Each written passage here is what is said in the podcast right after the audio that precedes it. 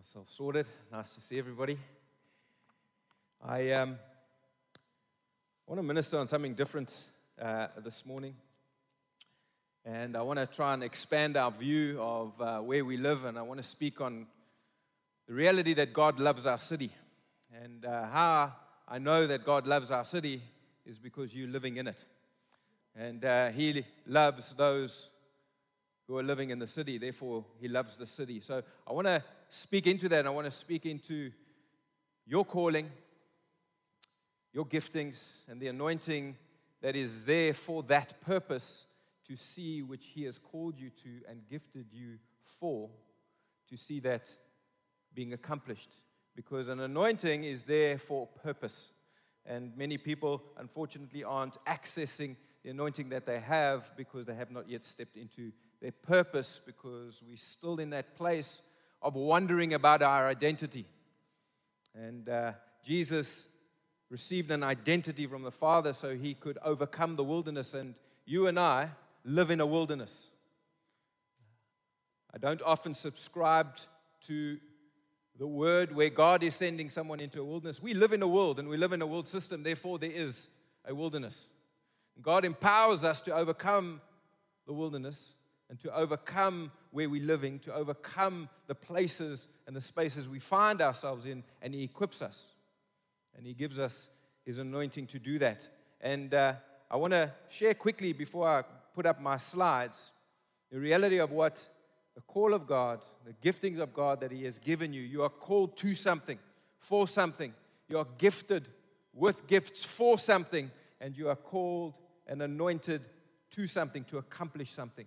That's who you are. So they're not, uh, they're not there for you, for our self. They're there for the impact of our city and our neighborhoods. So I want to do that today. And you might be sitting there going, impossible. Look who's leading our cities and our nations. You might be thinking impossible. No, no, no. There's a God of the impossible that has invested himself into you for the sake of what you think is impossible, but the anointing upon your life breaks that yoke and you can build something and you can grow something according to what heaven looks like. So that's what I want to do. I want to throw it out there today and help expand us. We've been caught up in the realm of pandemic and being caught up with the enemy wanting to shrink us, but God still wants to expand us for the sake of the city. And He loves the city because He loves you and you living and you living in the city. And the anointing is for something. Let me just quickly read from Isaiah 61.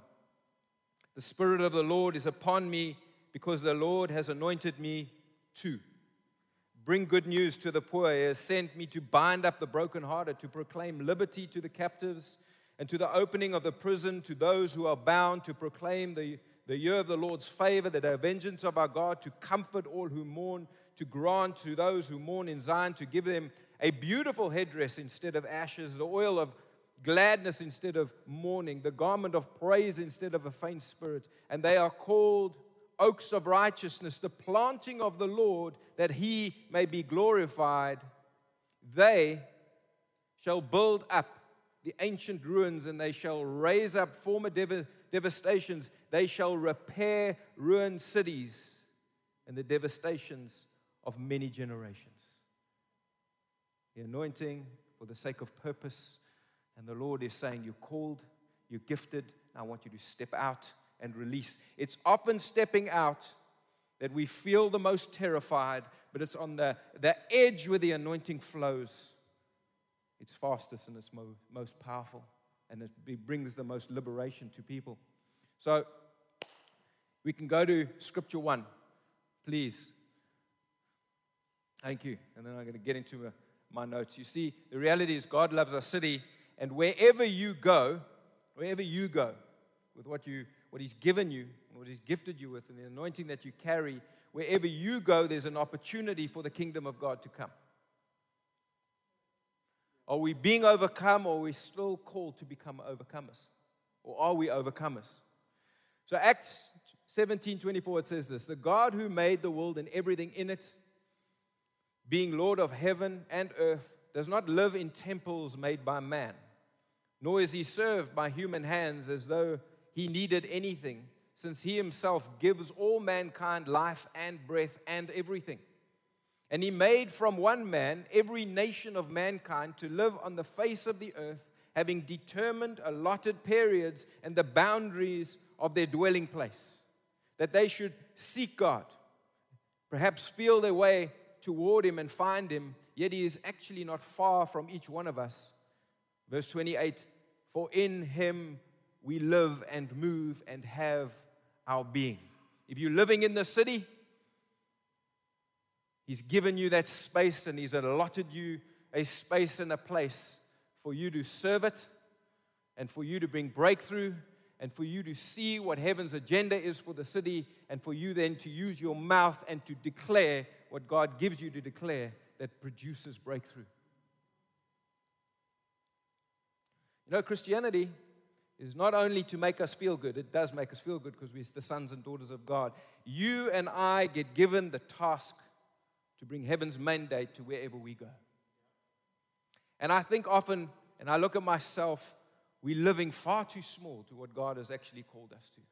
Because we get caught up with so much of the self reality around our lives.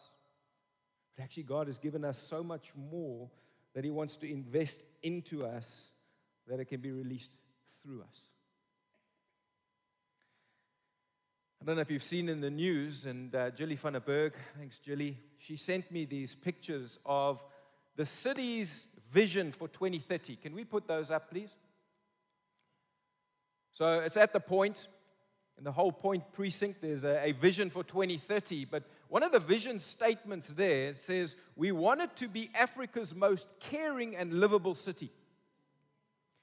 Now, let me tell you, governments and municipalities, all those things can make it livable, but it's only the church that can make it caring. It's only you and I that exist in a city that makes it caring. And the vision that they've put out there, you can go to the next screen.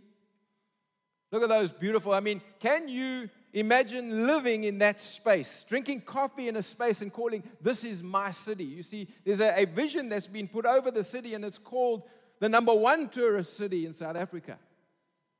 But what words are you speaking? What words are you releasing over the city? Do you see that when you go to work? Do you see that when you go to the shops? Do you see that in what you're called to? Because ultimately, your job is paying you to release the kingdom of God. There's, a, there's another one. Put the next one up. So that's what it can look like. And you see the potential of, I don't know who is dreaming that, I believe the most creative force should come from believers, but often it's the world is leading because believers have stayed passive within their religiosity. But can you see that with me? If the vision of the city is put out 2030, the most caring and the most livable city in Africa, what are you and I going to do about the caring and the livable part of that in the now?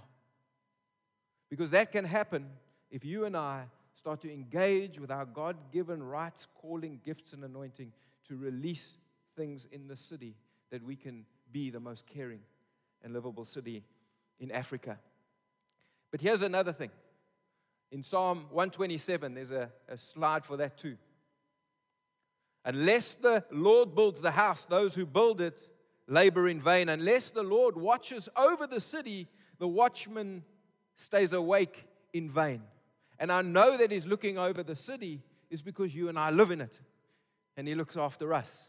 So He's looking after the city that you and I live in. You see, here's the reality. And Abraham pressed this question with God. He said, Lord, if there's just one righteous person, if he had gone all the way down to one righteous person, let me tell you, would there be a different outcome with Sodom and Gomorrah? But listen, if there's one righteous, and there's a whole lot more because there's a whole bunch in this room, and I'm talking righteous by your belief and the gift that has been placed within you and your actions in turn, yes. But he looks after the city and he watches over it, so we're not going to labor in vain, and our watchmen aren't going to stay awake in vain because he's watching over it. In Jeremiah 29 7, who can put that scripture up, please? Thank you. Seek the welfare of the city where I've sent you into exile, and some of you think you've been sent here into exile, but actually you've been planted here. Into exile and pray to the Lord on its behalf, for in its welfare you will have welfare. Proverbs 11 11, it says, By the blessing of the upright, the city is exalted. But by the mouth of the wicked, it's overthrown. You see, friends, if you want to prosper, you must pray that your city prospers. What are you speaking and what are you releasing over your city? Because the Bible says the blessing, your words of blessing, exalt a city. That's our response, friends. You see, I'm asked the question: We are are we speaking of what we see and what we see on the news and we see the, corrupt, are we, are the corruption? Are, are, are we seeing and speaking accordingly? Are we speaking from what we're seeing from heaven's perspective? Because that's what changes things. A prophetic people with prophetic declarations that you might not see in your lifetime, but are you prophesying for the sake of the next generations? Whether you realize it or not, you are shaping your city, and your city is shaping you. What words are you going to speak over Durban and your neighborhood? You see, because our words create worlds. It's time we begin to take ownership, have a voice, and therefore a vision for our city. Can you dream again the God sized dreams for our city and for our neighborhood? Not caught up with earthly governance, but with heaven's authority. Can we serve wholeheartedly? Can we put action to our love for the places that we call home?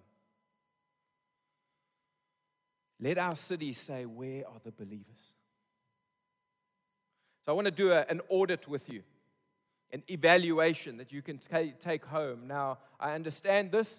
Many of you are going to have different opinions, but opinions are like nostrils. Everyone's got one, and you are entitled to yours. But be kind in your evaluation. If you see it from heaven's perspective, you will be kind. But if you get angry at it, good, because then change needs to happen. And we can't be sitting couch potatoes watching and criticizing like good South African sports people in the stadiums. Are we going to be provoked and prompted to change me so I can then change what's around me? Let's do this. And then meditate on them. Hold them in your heart and dream about what God could, what the city could look like. Is the city, and yes, it is, it's groaning. Romans says the city is groaning in expectations for the sons and the daughters of God to be revealed and unveiled for the sake of this generation and for the sake of the next. Number one, this is an evaluation of what a noble or a righteous city could look like. A noble or a righteous city. Is it what it is? Maybe not in some, but maybe we there in some others. But let it provoke something in you and I because we live in this city and you and I have the highest calling among anybody else in the city. As the sons and daughters of God, if you, if you start to see yourself as royalty, then you decree royal things over your city. The city is safe. Maybe it's safe this side, but I go into the city all the time. It's not. Are you worried about your children being harmed or your home being broken into? Most people are. So, therefore, we've got something to pray into, don't we? When someone does commit a crime, are they brought to justice swiftly? The yes and the no. If there's still the no that is in the majority, we need to pray into it and we need to speak into it and we need to firmly stand in what we believe. The city is prosperous, industry is thriving, and there's plenty of well paying jobs for everyone who wants work. Therefore, unemployment is low, and there's enough tax money, don't comment, to pay for all the necessary services. I understand, friends, I'm speaking into something that we're all currently living in right now and are getting frustrated with. But sometimes that needs to provoke us into action. The educational institutions are excellent. They're training and equipping students in both life skills and occupational opportunities. There's the difference between our public sector and our private sector in this nation. I understand that. There's a positive spiritual climate in the community led by many healthy churches, and I can say, Yes, Jesus. Let it be. The morale of the city is high. People have a positive outlook on life, and they are generally happy. That you have to answer for yourself and the, the sphere of people around you. The medical community is well equipped and staffed to help and bring physical wholeness to people. The private sector, maybe, but the public sector, no. Is there healthy recreation and entertainment in the community? There is, what I'm involved in sports, the activities, everything in one hub. We've got the beach, we've got so much of that. We've got mountains just down the road. We've got the Midlands. We've, we've got so much in our surroundings that we can go, Jesus, we actually live in a phenomenal place. Number eight. I'll skip to number nine.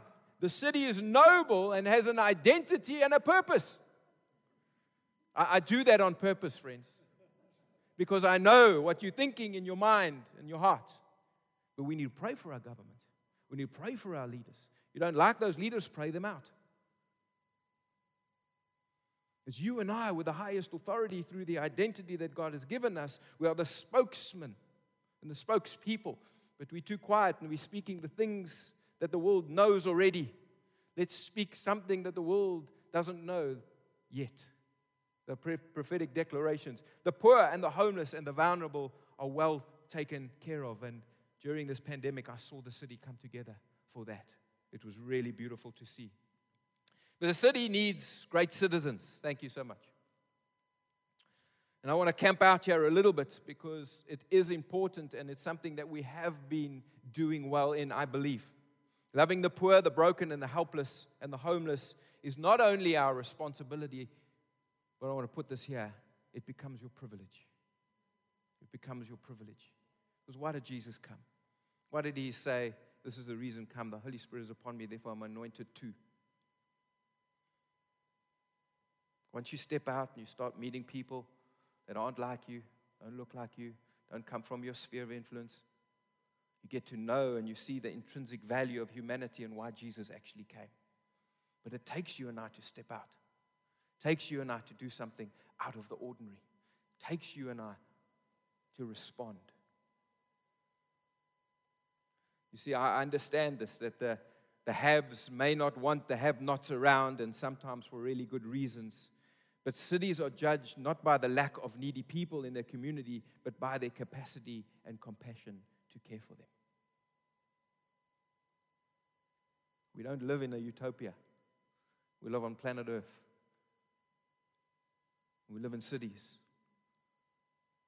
economy is different in many people's lives, spaces and places. A great community adopts their less fortunate takes ownership of its citizens and embraces them as valuable human beings. In fact, the greatest measure of a community is in how they treat the powerless people who have no resource or no recourse. You know, it was a day and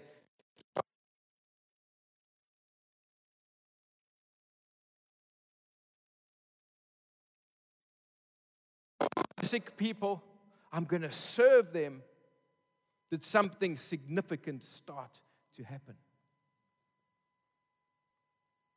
Until she'd made a decision, she's like, no longer in my watch. I'm not going to step over, I'm going to stoop down.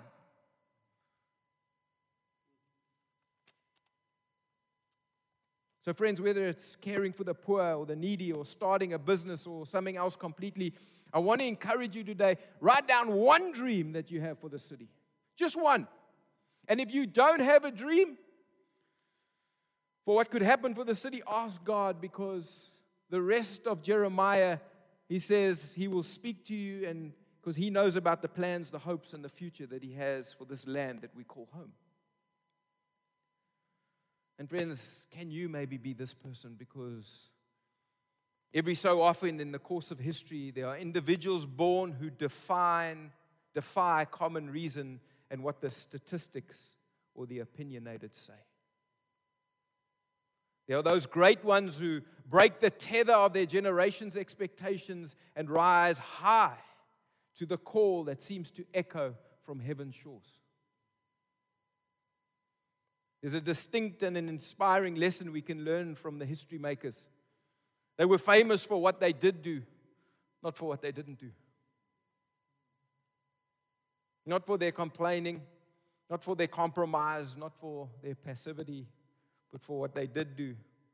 See, and I have a sense, and we talk about this often as a team, that the church, in somehow, some ways, has allowed ourselves to become known for our boxes instead of our passions. That is, we're famous for what we don't do because of our righteous constrictions or our holy traditions, or maybe our religious undergarments are just too tight.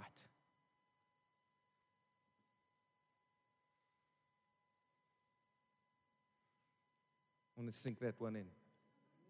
You're allowed to laugh in church. I'm just saying, religiosity, maybe we need to loosen up a little bit.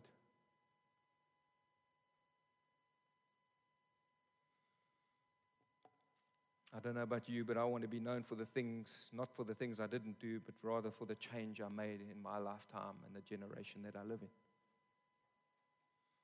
So, he has some keys to become a world changer in your city.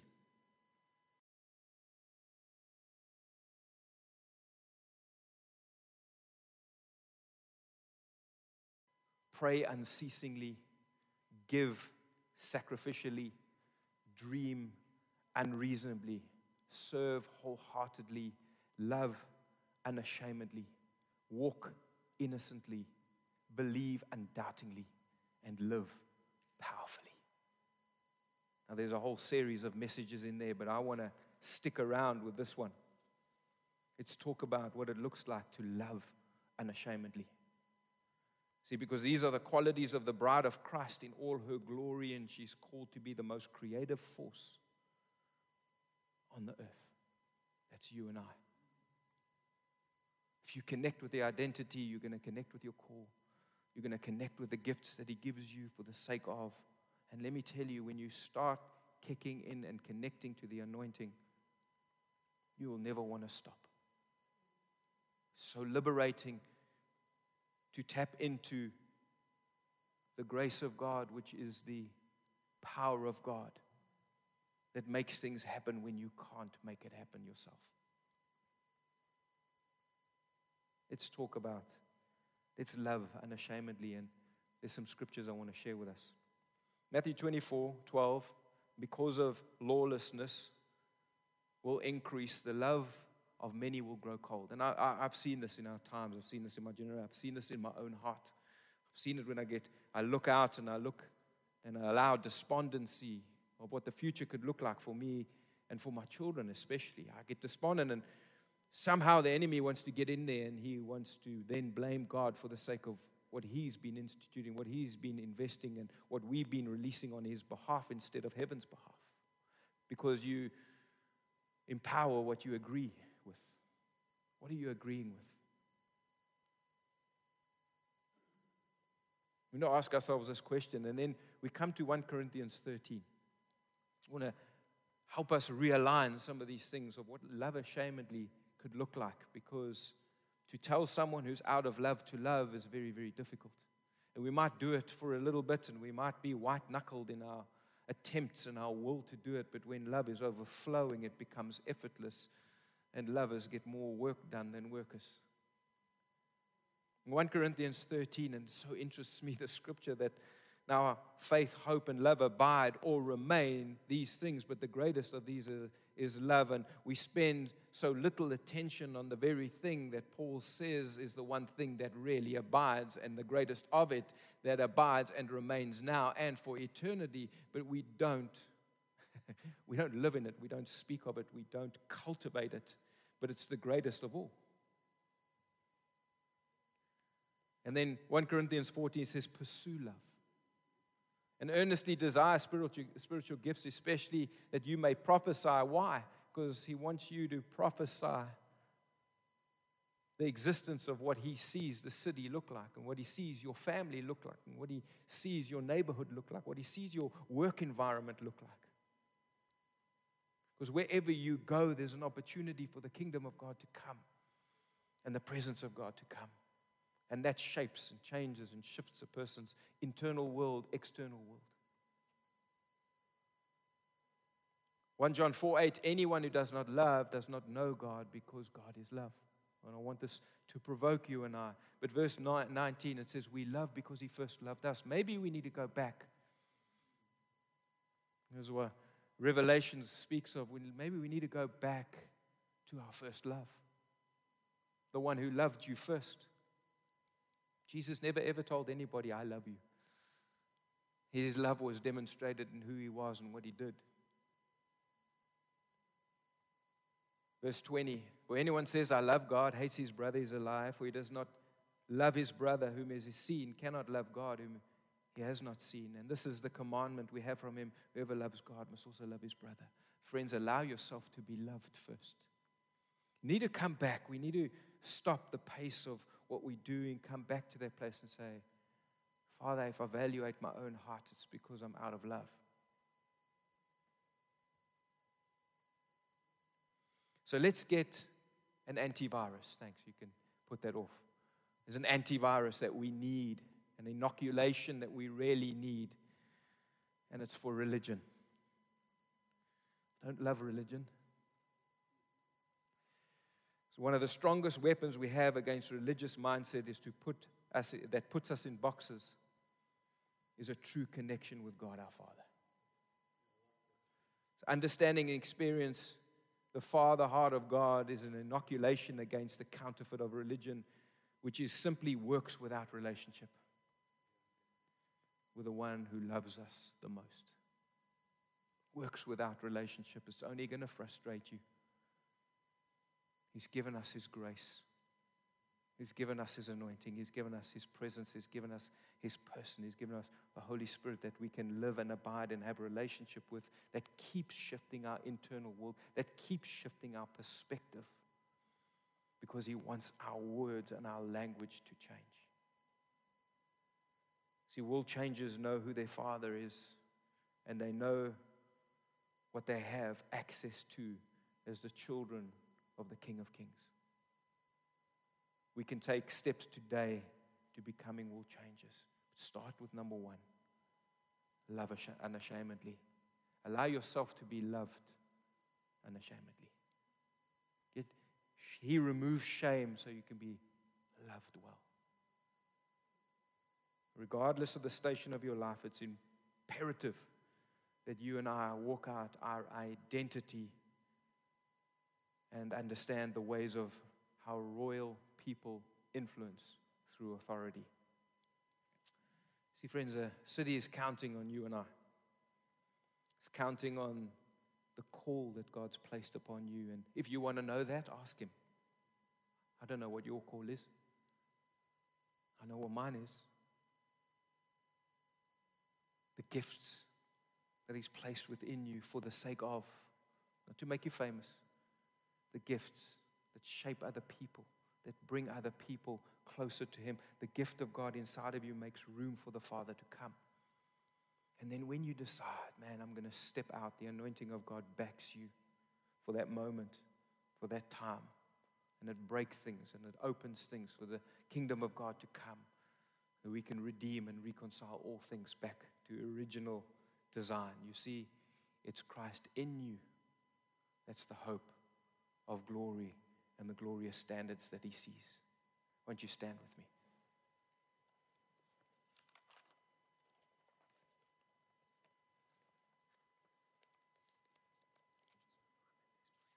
Yes, there is prayer afterwards. Where's the Where's the worship team? Sean, yeah. There's a worship team. Shawnee. I want to I want us to I want us to sing a song. Uh, in your agreement, we're going to sing a song as God of the city. Shawnee, yeah.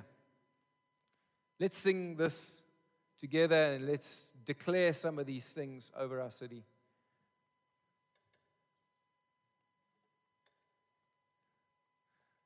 While Sean's setting up, I'll pray for us. And then just remember afterwards, if you need some prayer, there'll be someone waiting for you in the corners. So, Heavenly Father, You love our city. You love Durban. You love the whole of Durban, all the surroundings and all the neighborhoods. And you love our neighborhoods and you love our areas because we live in them and you love us. And I thank you, Father, for your heart and that you love us unashamedly. And once we connect to your heart, we connect to your purpose, we connect to your mandate, and we connect to heaven's agenda for where we live. So I thank you, Father, your presence and your grace, your anointing upon your sons and daughters. You bring a change within their own world. You can bring a change within the city. Thank you, Father, for all those you still want to reach in and through our lives for the sake of your kingdom. And I pray this in Jesus' name. Amen. Amen. So let's minister.